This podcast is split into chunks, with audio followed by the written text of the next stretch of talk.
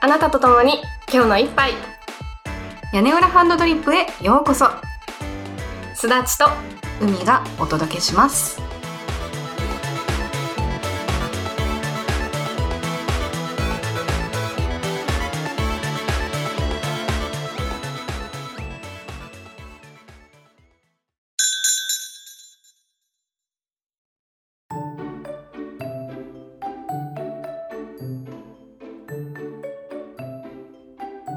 今日のテーマはバチェロレッテジャパンダンダダンダンダダン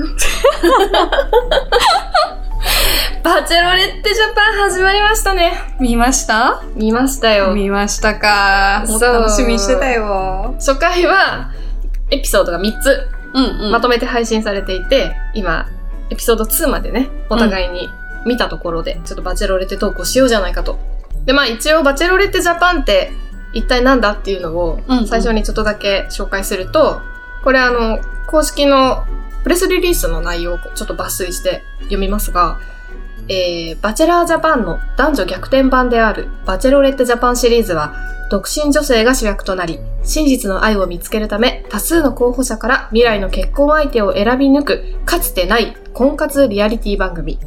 二代目バチェロレッテ、尾崎美希氏のパートナーの座を狙うのは、男性参加者17名。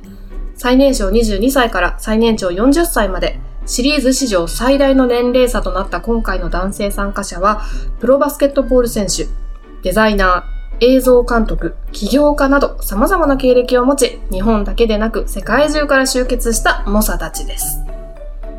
確かに今回なんかすごいこう、国際色豊かだった気がするねえ、すごい面白かった。なんかうんうんスポーツ選手多めだなって多感じいだったよ多ね。いちょっと後でね、男性参加者の話もうんたくさんしたいなと思うんですけど、あの、ちょっとまず前半はネタバレなしで参加者についてとか、いろいろうんうあんだこうだ語りたいなって 思います。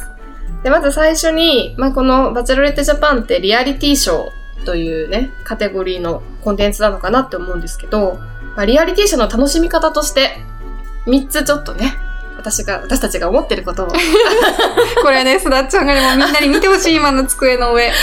後でちょっとさ、ツイートし,、うんして、配信するときにね、う屋根派のエピソードを配信するときにツイートしたいなって思うんだけど、うん。もう楽しみ方から、今回の構成、うん。至るまで、もうね、全部用意してくれたっていう ね。やばいよね。バチェロレッテジャパン愛が、そう。愛が深いよ、これは。愛をちょっと、 うん。ちょっとね、あの、物理的に表現してしまったんですが。まあ、あの、リアリティショーの楽しみ方参加条をちょっと読み上げていいですかお願いします。 1全力でショーを楽しむべし2参加者をリスペクトするべし3シチュエーションや振る舞いから学ぶべし 10問目。やったエチオピアまああくまであのリアリティショーだから、うん。台本とかがあるわけではなくて、みんなちゃんと自然に振る舞ってるっていうのはあるんだけど、まあ、あくまでショーなので、うんエンターテインメントとして楽しみましょうと。あの、参加者のパーソナリティとかそういうものを、あの、全力で、なんていうの、批判しちゃったりとかっていうことはなく、まあ、リスペクトしつつ、ちょっとこのシチュエーションはどうなのとか、 こういう会話でこういう受け答えはちょっとダメだよね人の振り見て我が振り直した方がいいよねみたいな、うん。なんかそういう楽しみ方をするのがいいのかなって私は個人的に思ってる。そうですね。うん。画面の向こうだと思えば別にそんなに、うん。ね。そうそうそう。なんていうのショーの中でさ、うんうんヒートアップして、なんかちょっと過激なこと言っちゃったりとかさ、する人も中にはいると思うんだけど、うんまあなんかそういう特別な環境の中で盛り上げるために言ってくれてるんだなっていう感覚で楽しんじゃうのがいいのかなっていう感じ。確かにね偉いことだよだってさ女性一人にさ、うん男性十何人がさ、うんどっかの島の中でさうん。ねえ過ごすってなかなかでちょ すっよと待って、どっかの島って。タ タイイのだっチけェンマイでさ。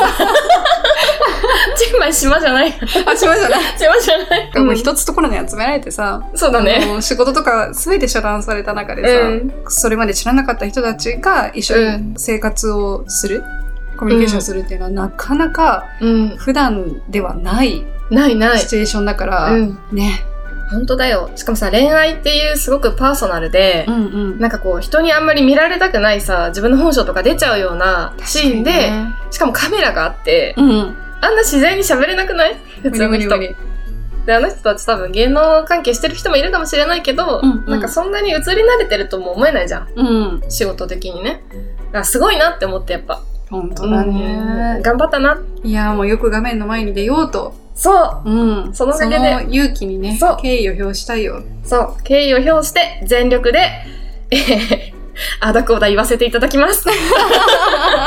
全力でああだこうだいいねそう。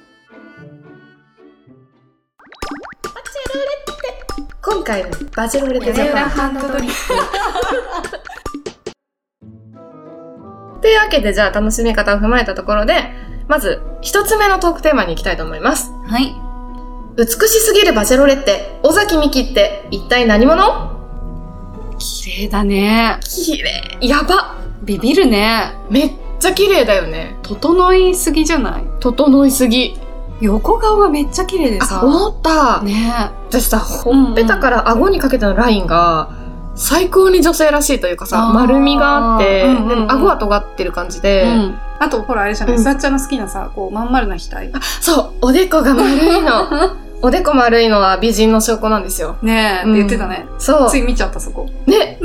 もう完璧だよね。見れば見るほど雪ぽよに見えてきてあ、確かにちょっとゆきぽよみはあるかも。だからさ、ゆきぽよはギャルじゃん。うんギャルじゃないゆきぽよって感じ。そうなんかニコニコしててさ、う。うん。優しくて可愛くてさそうだね。アナウンサー味のあるゆきぽよ。そうそうそうそうでもすごい、なんか最初は、バチェロレッテジャパンのシーズン1のうん福田萌子さんとはタイプが違うじゃない、全然違うねそうだからどうなるんだろうなって思ってたけど、うん違うタイプだけどめちゃくちゃ綺麗だし、うんあ、これはバチェロレッテだわってあ本当思った。うん。そうかそうかいやなんかね、うん。私あのーシーズン1の福田萌子さんの時は、うんうん彼女はどっちかというともうなんか圧倒する、うんうん。なんだろうな、うん女神じゃないけど、あ、確かに、こう女神って感じ。ねうん。周りがひれ伏すとは言わないけど、こう、なんて言うんだろう。周りがちょっと近寄りがたいなって思思わせるような何かを持ってる。高根の花的なそ感うじだそようね。そうそう、んうん。もちろん大崎さんも高根の花なんだけど、う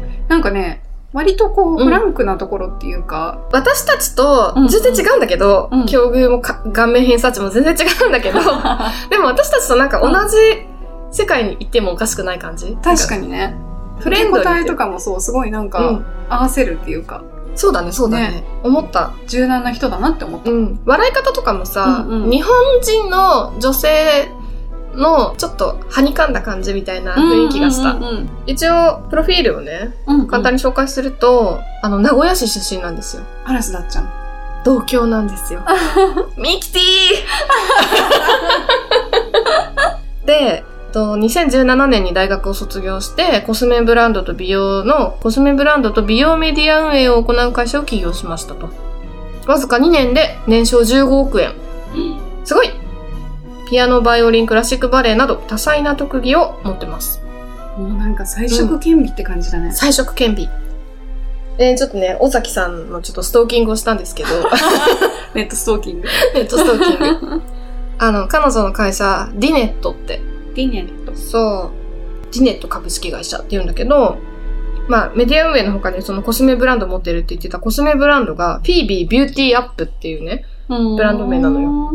で、このフィービーっていうのが、あの、ギリシャ語で、ポイベーっていう女神の英語名なんだって。うーん。で、ポイベーっていうのは、あの、ギリシャ神話の女神で、輝ける女を意味し、なんか、女神として、アルテミスの故障としても用いられる。あ、月の女神か。この名へはー月の女神としてのアルテミスの故障としても用いられる。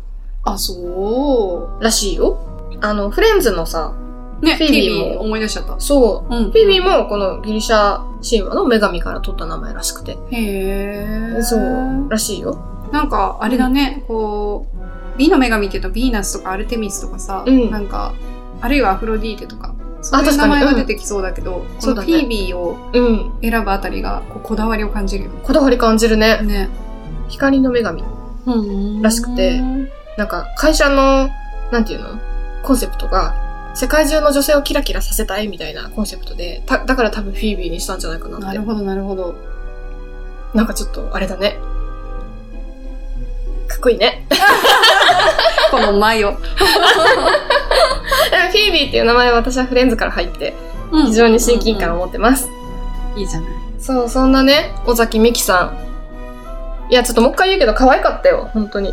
でもなんか最初は可愛さだけが結構さ、目立っててさ、うんうなんて可愛い人なんだって思ってたけど、2は見終わったところで、あ、なんて芯の強い人なんだっていう気持ちもしてきてさ。そっかそっか、うんそうさっきさすだっちゃんが言ってたその、うんあやっぱこの人はバチェロレッテなんだなっていうのはどこら辺に感じたのなんていうのかな、男性に対する接し方が、なんていうの、男性を目の前にした時に、こう、笑顔でいろいろ受け答えしてるところはさすが経営者だなみたいな、なんか相手の気分を害さないようにいろいろ言ってるなって 感じがしたんだけど、うんうんうんなんかその選択に結構迷いがない感じがして、ああなるほどね決断力うん、私はこう思うからあなたとは合いません、だからごめんなさいみたいな感じですごくしっかりとさ別れを告げる感じがすごくバチェロレッテって感じがして、確かに確かに、うん、なんかそこら辺ちゃんと考えてそうだよねなんねて言うんだろうこうなんかちょっとフィーリングが合わなかったからとかじゃなくってちゃんと落とし込んでだからこの人は私には合わないっていうふうに言うっていう、そうそうそう、ねしかもなんかちゃんとその別れの理由をさ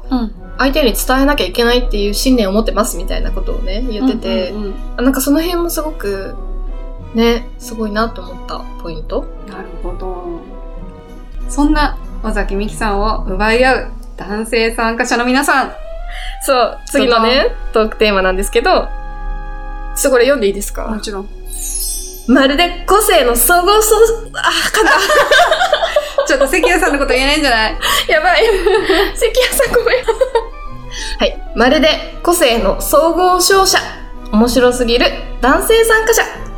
というわけで、はい。 17名のね、男性参加者が尾崎美紀さんのパートナーの座を狙っているんですけれども、ちょっと我々の推し面をね、うんこう、まあ一人に限らず、うん何人かこの人気になるみたいな人をピックアップしながら、ちょっと喋ってみたいなと思います。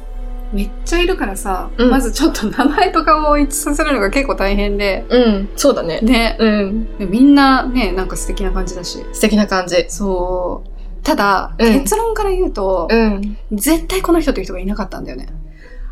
なるほどね。確かに、そう言われると、そこら辺が勝者だなって感じするよね。確かに、総合勝者感あるね。なんかある程度のあのクオリティはうん担保されてるんだけど、そうだね。なんか、うんそこから一本抜いて、うんいやこの人みたいなのが確かに。正直今の段階では中身を知らないから、ピンとそこうなかだったね。確かに、シーズン1の福田萌子さんの時は、んうん、なんか意外と、やっぱコウコさんが光ってるなとか、そうそうあそったようねあったあった、うん。結構、なんていうのヒーロー感が出てたといううんか。でもまあ、みんなが同じスタートラインにいる感じがして、うんうんまあ、ある意味それって誰になるかわからない感が面白いなっていう気もするけどあとなんかこう、うんシーズン1のキャラと似たような感じで見ちゃったあ確かに ねシーズン1のさキャラと似たようなやつで言うと私が一番思ったのはあのねふんわりアーティストな 男、すぎちゃんそうビルマチ京平さんっていう方なんだけど、うんうんシーズン1のスギちゃんとねねちょっとかぶっちゃってそうそうそうアートな人なんだよねねうん美容師兼画家っていうねまあ撮影時のご職業らしいんですけど、うん優しい感じもね、うん似てるなって思ったそうだねう、んちょっとね、なんて言うんだろう、こう、アグレッシブなさ。そうそう、タイガプツじゃガないツせずに、うんどっちかというと、たおやかというか、そうだね。ねいう感じでそんな感じがした。繊細な感じ。そうそう、繊細。う。ん。やっぱね、ちょっと男臭さで言うと、うん。やっぱ、やっぱこの人じゃない佐藤マクファーレン勇気 さん。マクファー。マクファー氏ね。そう、マクファーのキャッチコピーは、えー恋愛もパワープレイな男。あ、ぽい。 マクファー氏は 3on3 のプロバスケットボール選手。うん、でも彼は、あれなんだよね。ミックスな、なんねか、すごい彫りの深いうん。うん。かっこいい。え、海の推しは誰推しね。なんか、マリのモデルの沢井和樹さん。あ、沢井和樹さんは私もう八村塁氏にしか見えない。 ぽいぽいぽいぽい。かわいいね。そう、だから彼はモデルで、ん。なんだけど、もうプロバスケットボール選手なんじゃないかなって思いながら見ちゃってて。あそうー、確かにね、確かにね。彼こそがセータバスケ返してさ。。ね。私は一番推しは、うん長谷川圭一さん。あ、マジうん。プロバスケットボール選手。この人、あれなんだよ。新メグの友永信也さんと奥さんのめめぐみさんうんのパーソナルトレーナーやってるの。えなー、んかそう友なの達なんだって。え、そうなのそう YouTube で言ってたた。マジか。そう、知ってるんだって言ってた。彼が私は推しかな。いや、3on3 の選手が2人出てるんだよ。長谷川圭一さんと、 ね、そうそう、かかぶぶるなと思って。そう、マクファーレン、ゆうきさん。うんうん。そうなんだよ。他は他はね、気になってるのは J。あジェイデン・トア・マクスウェルさん。彼、ニュージーランド出身での、えっと、ラグビー選手のね。最初のハカかっこよかったね。あ、ハカかっこよかった。ねめっちゃかっこよかった。ハカパフォーマンスしてたんだよね。うんうんうん彼のキャッチコピーが可愛いんだよね。え、なんて安心感、ぬいぐるみ級の男。あ 確かにそうかも。え、でもなんか私、J が、あの、尾崎美紀さんと喋ってる時に、うんなんか英語を交えながら喋ってる時と日本語で喋ってる時の雰囲気が全然違うなと思って。ああ、そっかそっか。日本語で喋ってる時は、うんちょっとおどおどした感じに感じるんだけど、あー、英語だと、なんか、あ、普通の人。人、なんか自信がある感じだなっ うんうんてうん感じてさ、そうかそうか。彼母国語が英語だからちょっと、あれなのかなかなももししかすると。ね。もしかしたら何か国語か喋るのかもね。ニュージーランドあーなる英ほど語と、あと、わかんないけど、もう一個ぐらい。確かに。うん。じゃあさ、ちょっと、この人はちょっと自分のタイプからはだいぶ遠いなっていう人。あ私ねあ。、うん。あの、タクシードライバーの方。 わかる。私ね、ギラギラしてる人うんうん。と、あの、友達としては別にいいんだけど、ちょっと恋愛関係になると、突っ込みまくっちゃって、だよね多分関係性築くの難しいんじゃないかなって思っちゃう。あーそれで言うと、うんあの、映画監督の人映像監督。映像監督映像監督。私ね、多分ね、学生の時だったらすごい好きになってたと思う。そうなんすだごい好きになってたと思うんだけど、うん。今は無理って思うタイプ。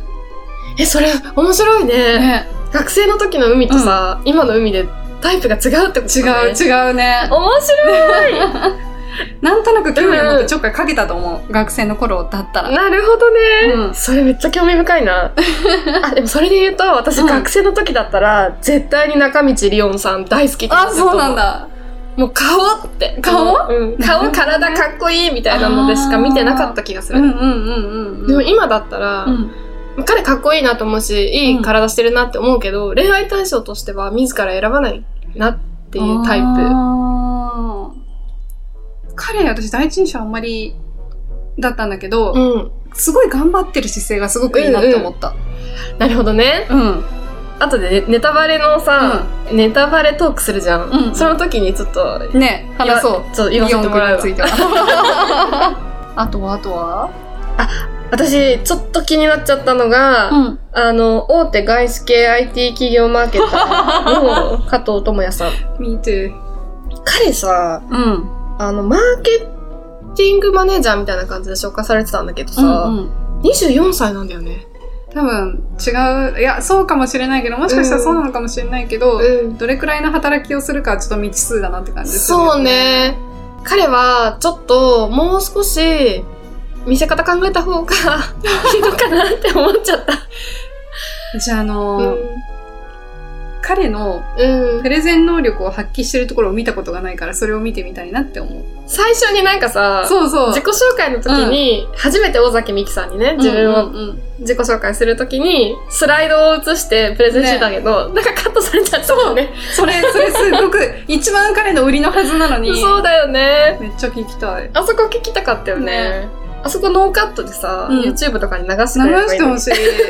そう、だからいろんなね、まあ肩書きだったり、見た目のさ、好き嫌いだったりとか、んうん。喋り方とか、いろんな要素があるから、人によってやっぱ推しメンって違うと思うんだよね。ねというわけで、うん。ちょっとここまでなるべく話の核には触れないように頑張って喋ったので、うん。ここからは、ネタバレありエピソード1、エピソード2の感想を言い合いましょうやっと話せる。そうちょっとここからはネタバレ踏んだんでいくの で、んうん。まだ見てない人は、ぜひ Amazon プライムビデオで見てから聞いてね。まあサブタイトルは人の振り見て我が振り直せっていうズキッとするね。喋っていこうと思います。はい。まずさ、エピソード1で、うんうん早速17名の男性から3名が脱落したわけじゃん。誰が落ちたんだっけなんか一人さオールカットされてたよね、一番最初に落ちたのは、このね、えっ、と、早瀬京さんと、この人、この人。ああホラガイ そう、キラ翔太さん。あとは、この人、えー横山龍之介さん。この3名ですね。いやーホラガイはすごくインパクトがあったんだけどさ劇団員の、うん。ねえ、キラ名前さん。がさちょっと珍しめっていうか名字がそうそう、雲の母、友達がバチェロレッテを家で見てて、あの、猫と一緒に見てたら、ホラ貝吹いた瞬間に猫が飛び起きたって。 びっくりして。なんかなんか刺激する何かだったのかなあったんだね。いや、びっくりしたよ。なんかもう、最初のバチェロレッテの1対1の自己紹介にいきなりホラ貝吹き始めるからさ、何の脈絡みたいな。確かに私てっきりなんかさうん合戦が始まるのかとか思ったけど、合戦始まらないし。 エキストラめっちゃ出てくるみたいな。ただホラガイなんだなみたいなただホラ貝だったよね。印象付けようとしてホラ貝吹いたんだよね。多分まあ、印象付けるのは大事だけど、んうんうん結果、失敗しちゃったから、ホラ貝はダメだぞ。 ファーストインプレッション。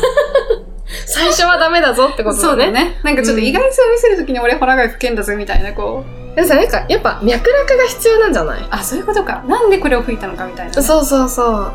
ホラ貝、昔からさ、ホラ貝めっちゃ吹いて、うんうん。我が人生にホラ貝ありみたいな人だったら、ホラ貝吹いていいけど、ああ、まあ確かに。彼がどうホラ貝と関係してるかが、わかんない。 ね。あの、例えば、なんだろうな、このホラガイを吹くことで、きなんていうか、ちょっとうまく言えないけど、コロナのなんとか退散みたいなの祈ったとかさ。ちょっと待って、それちょっと、でも私それちょっと嫌だ よ。いやでもいいんだけど、なんかさ、こう理由が欲しいじゃん、なんか。 理由欲しいけど さ、なんかちょっとそういう祈祷的なものでしょ ちょっと嫌だよ。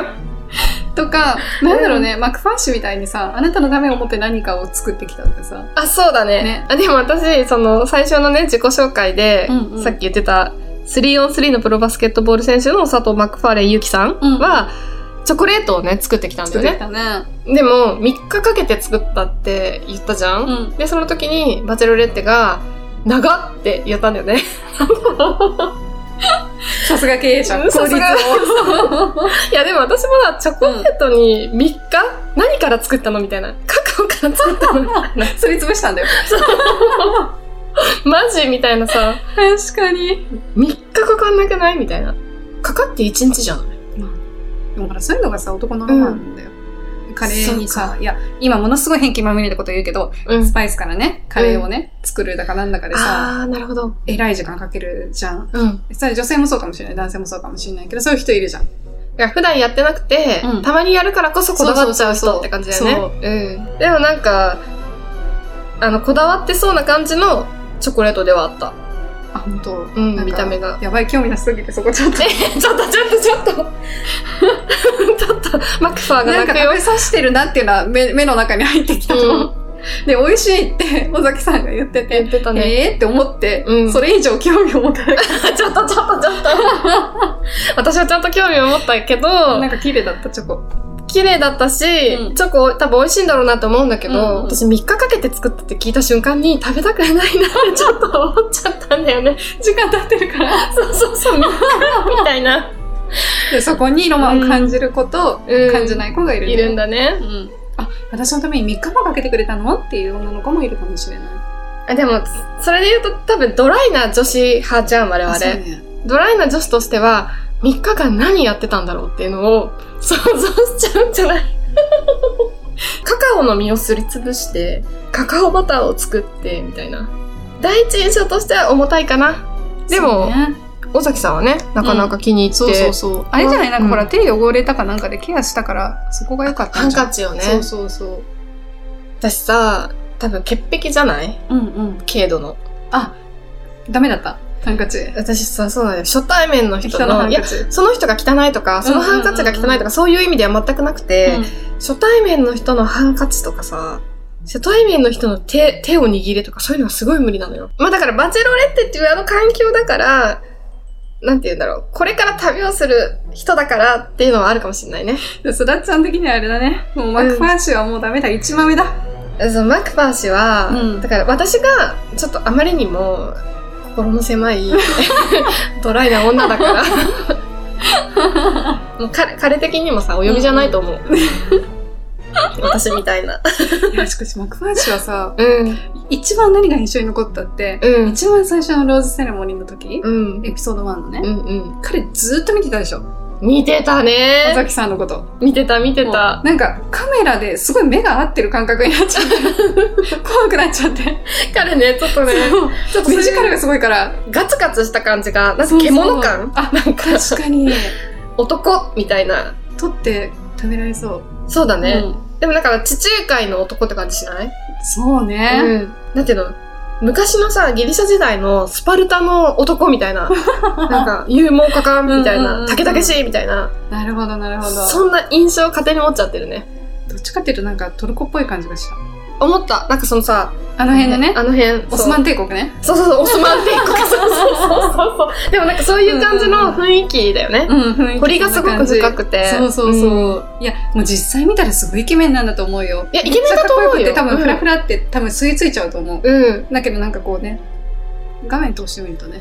そう、なんかやっぱ描き方もあるし、うんうん。やっぱさ、女性に対してアプローチしてる男性って、アプローチされてる女性からしてみれば、なんか、いい風に見えるかもしれないけどさ、うん第三者として見てるとさ、なんか、やっぱり、ちょっと引いてみちゃうじゃん。やっぱそこが恋愛リアリティショーっていうのはね、うなかなかなとこだよね。なかなかなとこ最初にすだっちゃんが言ってたけど、その、普段は人に見られない、あまり見られたくない部分をね、そうそうそうみんな見せてくれてる。そうなんだよ。だから普通にさ、ビジネスパートナーみたいな感じで、うんうんうマんクファースと、で、もしかどこかで出会ったとしたら、うん彼はあんな接し方してこないじゃん、絶対。そうだよね。多分さ、うん我々さ、3 on 3だっけ、うんうん。のさ、試合見に行ったら多うん分すぐ恋に落ちると思う。そうそうそう、かっこいいってなるじゃない、でもやっぱ、他の女性に、ちょっとたけだけしくアプローチしてる姿を見ちゃう から、ちょっとなんか、あーってなるんじゃそうないかか、な。そこね。このモヤモヤっていうか。か。でもそれを見ることによって、うんうんあ、こういうアプローチをすると、旗から見るとこう見えるんだみたいなのがあ分かっーて、恐ろし いね。そう、面白いな って。あとね、第1話で言うと、私ね、このね、安倍大輔さん、はい40歳のデザイナーの方の作戦はだいぶ失敗してるなって思とったりあえずずっとなんかあの、作ってたよね。そう。なんか、自己紹介の時に靴をね、持ってきたんだよね、うん真っ白な。で、スニーカーにデザインが入ってて、右だけデザインが入ってて、左は、このパーティー中に完成させますみたいな感じで。で、うん、うん。刺繍をしてたんだよね。してたしてた。あれは、だいぶ作戦失敗だなって思 った。もったいなくないだって。確かにそうだよね、うん本当はそこの部分をコミュニケーションにもうちょっと時間を使えたらよかったかもね。ね。しかもなんか結構時間かけて作った割に、うん。でもわかるよ。ものづくりってそんなに簡単なものじゃないから、うんうんうんすごく精一杯作ったと思うし、ゴテゴテさせることが正義ではないっていうのはわかるけど、なんか犠牲にした割には割とシンプルなものができてたかあら、せっかくの時間をこれに費やした割にシンプルだなっていう感ーうーん。をちょっとね、持ってしまった。そうかそうか、うんちょっと期待をね、して待っちゃうとね。そうそうそう逆そう。期待値高めすぎちゃったのが良くなかったのかもにねね。。そうね。なんか、すごい古速かもしれないけど、うん片方だけ出して片方持ってもらって、うん。もう片方は、あの、うん最後のお楽しみとか言って、うんうん見せずに、すっごい完成度上げて、最後に渡すみた いな。確かに。そう、それ古速かな。だから彼はいい人だから。ほんといい人だよね。もうななんかさ、うん。表情からいい人っていうのがブワーって出てきてる。出ねてる。素直だし、裏表なさそうだよね。え絶対ないと思う。そう落としてられちゃうタイプ。そうだからなんかこうさ芯の強い女性の前ではちょっとなよっとして見えちゃうんだけどこの人、うんでも多分普通にいい人なんだなって感じましたそう思う。うんエピソード1はやっぱり初めて出会ったうんうん。場所だからあんまりお互いにやっぱなんだろう探りながら喋ってる感あるし、ねここは何としても落ちるわけにはいかないみたいな感じでえ。う、んうんうんうん。なんか力んじゃってる感じがして、そうだよね。うんちょっとねまあしょうがないのかなって気もする、うん。あの短い時間でさ、3人落とさなくちゃいけないっていうね。そうだよね、うん17人がいきなり14人になるわけだからね、うんうんうんうん。あちなみにファーストインプレッションローズは佐藤マクファーレンゆうきさんなんだよね。だったね。うんチョコレートとハンカチのエチケットがとても紳士的だったということで。私、ファーストインプレッションローズはさ、借りに行くと思ったんだよね。誰あの、リオンさんあー、リオンくんね。うん。そうおね姫。様抱っこしてたし。お姫様抱っこしてた。あー、そう、私も、は、あれなんだよ。お姫様抱っこもちょっといただけないんだよ、ね。あ、そうななのダメそう、やだ。なんか、初対面でお姫様抱っこだよ。そうか、あんまり気にしないかも。なんかそこはあれだよ。私がやっ ぱ、特殊な女。特いや、そんなことはないと思うよ。そんなことはないと思うよ。ねとにかく、うん。内面を知るまで私、触ってほしく触ない。るなと。そうそパーうソナそうル。スペースに入ってくるなと。そうそうそういうこそうそう、思っちゃうから。。でも、尾崎さんもちょっと戸惑ってたよね。戸惑ってたすごいどうしようって彼女も、やっぱりちょっと、うんって思いつつも、やっぱバチェロレッテだし、みたいな。ここで断るのもちょっと違うし、みたいな。あリオー。ンも気かっこいいし、遣みい屋さたいな。ん だね。というわけで、エピソード2、見どころいっぱいあったんだけ ど、私が、うん。ちょっとだいぶラストの方にいきなり話振っちゃうんだけど、一番気になったのは、佐藤俊さんの、なんか、トークが、あれですとかてもね。気になった。うん。あの、まだ自分のことを出せてないよみたいなトークでしたっけそうそう。だから、尾崎美紀さんが、バチェロレッテとして、今、自分作ってるでしょみたいな。うんうまだ全。然、僕たち、あの、男性参加者に、本当のミキを見せてないでしょみたいな。あれは悪手でしたね。あれは良くないね。ねえ。でもあなた何、十何時間あっただけでしょ、まだみたいな。そうそうそう。ねなんか、俺は、お前の弱いとこが見たい、みたいな。うんうんで、最後、尾崎さんが、あの、素を見せると弱さを見せるは意味が違うって断ってたんだけうん。ど、さすがでしたね。それをちあれゃはんとね、言語化できるっていうのがすごい。さすがだなと思った。そうなのよって思った。うん。ねえ。うん。私はそう見せたら、うんなんか自分を見せたっていうことではないんだよね、別に。そうなんだよ。ね。私もね、結構ああいうことを言われたことがあるんだけど、あー全然素が見えないとか、あそうかすごそういか作ってるよねとか言われたことあるのよ。こう。なんだけど、本当にす、あなた何様ってやっぱ思っちゃうんだよね、そ の時に。うんうんうんうん うん。なんか、スカスじゃないかを、どうしてあなたはわかるのとか、周りの女性はみんな自分に素を見せるものだっていう前提で話してくるのとか思ってしまって、うんうんうんうん。ちょっと不快だったんだよね。男性に言われたんだね。そう、男性に言われたんですよ。あって間もない。そう、あ、会って間もなくないんだよね。ああの、あの、 年上の会社の上司に言われたの。うんうんうんあ、そうかそうかそおうか。前は素が見えないみたいな。うんうんうん。全然自分を開示していないみたいなことすごいそ言われっれてて。あなたの思う素でしょみたいな。そう、あなたの思う素だし、会社で、その、仕事の場所で素を見せろとかよく言えるなって、ちょっと内心思いな がら、確かにね。まあそうですね、悩みなんですよ、とか言って言いながら、大人。かわしそちゃのっ時たん点だでけもど。う心のシャッターガッてそこうう。そう、ガラガラガラって。下ろしちゃったけどだねからそういうこと言ってほしくなくてさ、うんうんうん。だから相手にも言うべきじゃないって思うし、だから彼は、それが作戦だったのかもしれないけど、うん言っちゃダメだよね。そうだうね。ん。いや、例えば、うん尾崎さんが、そういうふうな素振りを見せたなら、うん。なんかわかるんだけど、うん。私この2回で彼女がそういうふうな素振りを見せたとはあんまり思えなくて、そうだね。ねなんか誰か助けてみたいなさ、うん。そうそうそう。ほんとそうだよね。あのさ、うんあの人、小出翔太さんとうんうんツーショットデートして、うんうんディナー食べてる時にちょっとだけ、いつも鎧をね、身にまとって、経営者として戦っちゃってるみたいなことを言ってたじゃない言ってた言ってなたんかああいうのは彼女が本当にポロッと言っちゃったことだと思うんだけど、なんか別にそれをさ、言う言わないは彼女の判断だし、うん誰に見せる見せないはさ、なんかその男性から見せてよっていうようなものではないというか、確かにね、うんあれですよ見せてよ見せてよと追いかけてきたら逃げますよねえ、ほんとそうだよ ね。だから彼は、その悪い例を、見せてくれたんだねそうそうそう見せてくれた身を挺してそう。だから我々は反面教師にした方がいいね。そうだね、内面にずかずか土足で入っちゃダメ。そうだね、あとなんか、素じゃないとか、作ってるとかいうのって、あのー簡単に判断しちゃダメだと思う。それね、うんだってさ人間なんてこんなさうん。心の中なんか誰にも見れないんだからさ、ほんとそれ。分かんないよね自分でさえよく分かってないのにねえ。すべてをさらけ出す必要なんてないというか、うんうん肝心なところの信頼関係がちゃんとあれば別にいいじゃないかって思う派だから、うん。やっぱなんか、あれなんじゃないパーソナルスペースの取り方が彼はちょっと違ったんだよ。い やーテクニックのうん。ちょっと出し場を間違えたなっていう印象ですね、みーは。そう。出し場間違えてたね。うん。じゃあちょっと、最後のトークテーマなんですけど、うん。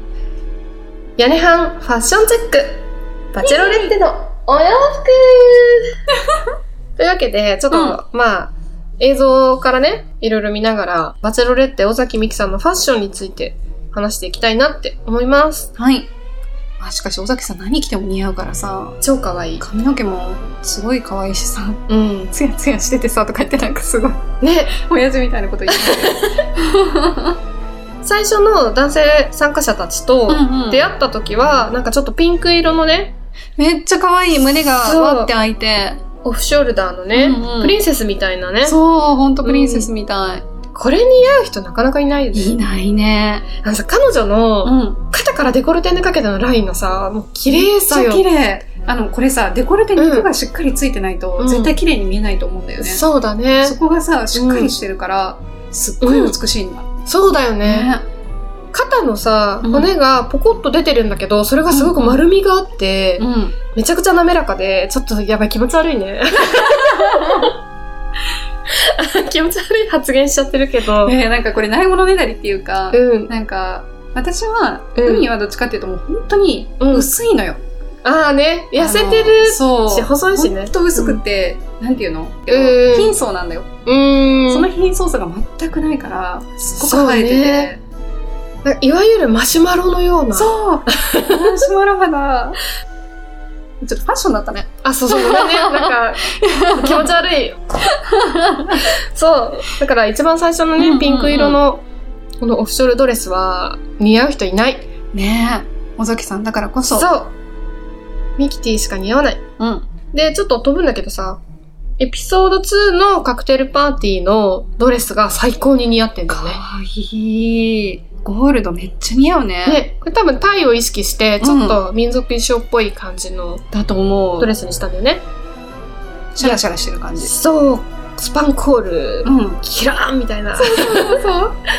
めっちゃ可愛いこの頭についてるさ、うんなんか飾りもさなんかエスニックな感じで、ねなんか私ねシーズン1の福田萌子さんの時も思ったんだけどやっぱりアジアっぽい顔だから綺麗すごい綺麗な方なんだけどアジアっぽい顔だからアジアの民族衣装ってすごく馴染むんだなってああ、そういうこあと。のうん確かにね。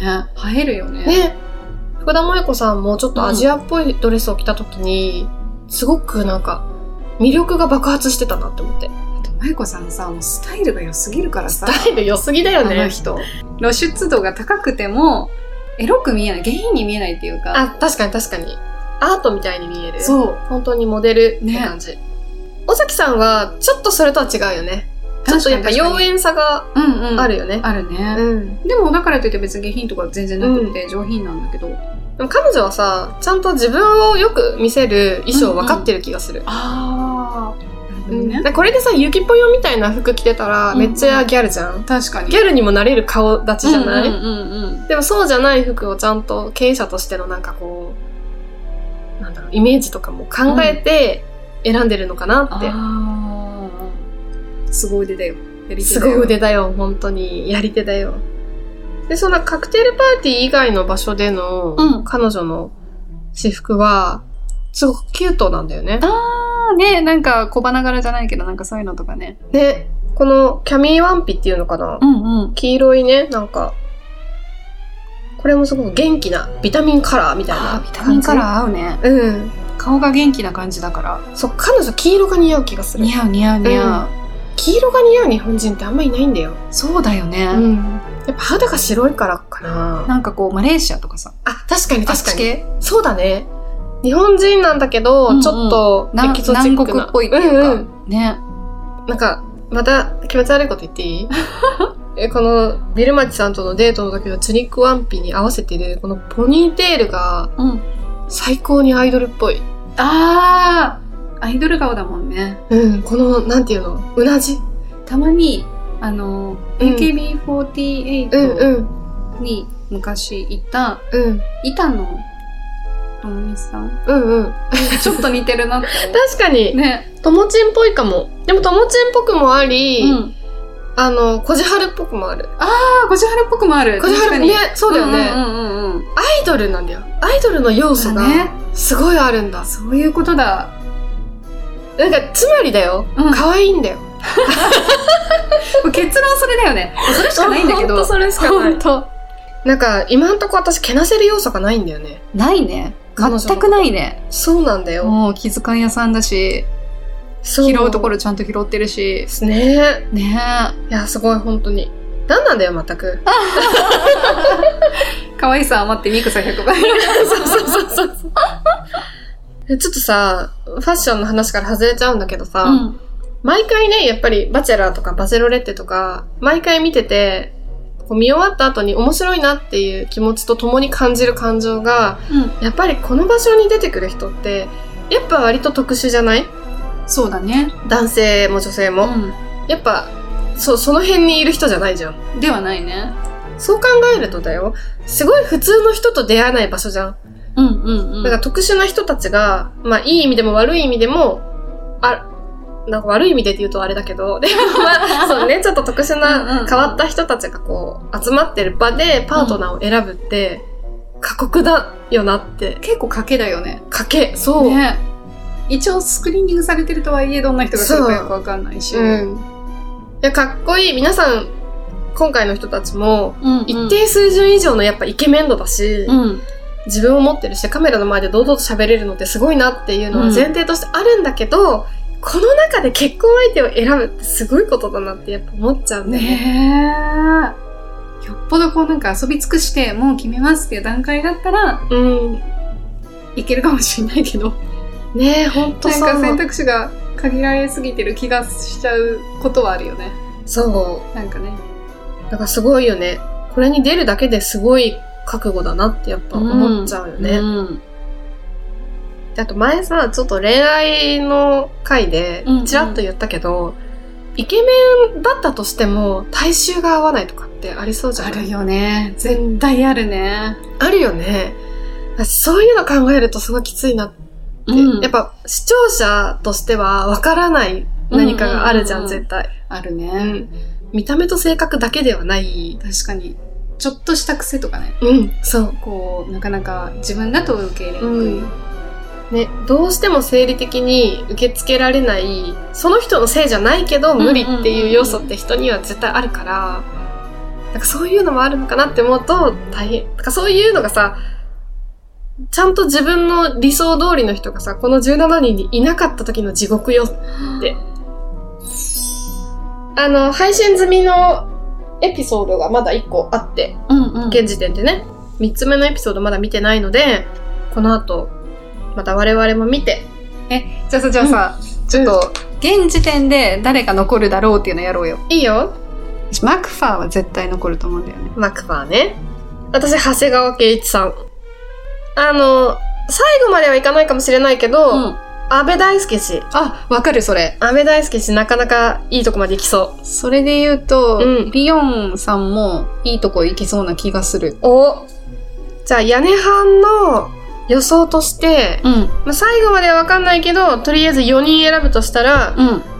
えーマクファー氏と長谷川圭一氏と、えー安倍大輔氏と中道リオン氏。おどこまで残ってくれるかな当たるかな ちょっとまたエピソードが進んだらうんうん答え合わせを。ね。どうする次のエピソードぐらいで全員落ち てた。 やばい。見る目がないって感本じ。当だよね。まあ、ちょっと答え合わせをみんなでうしていこ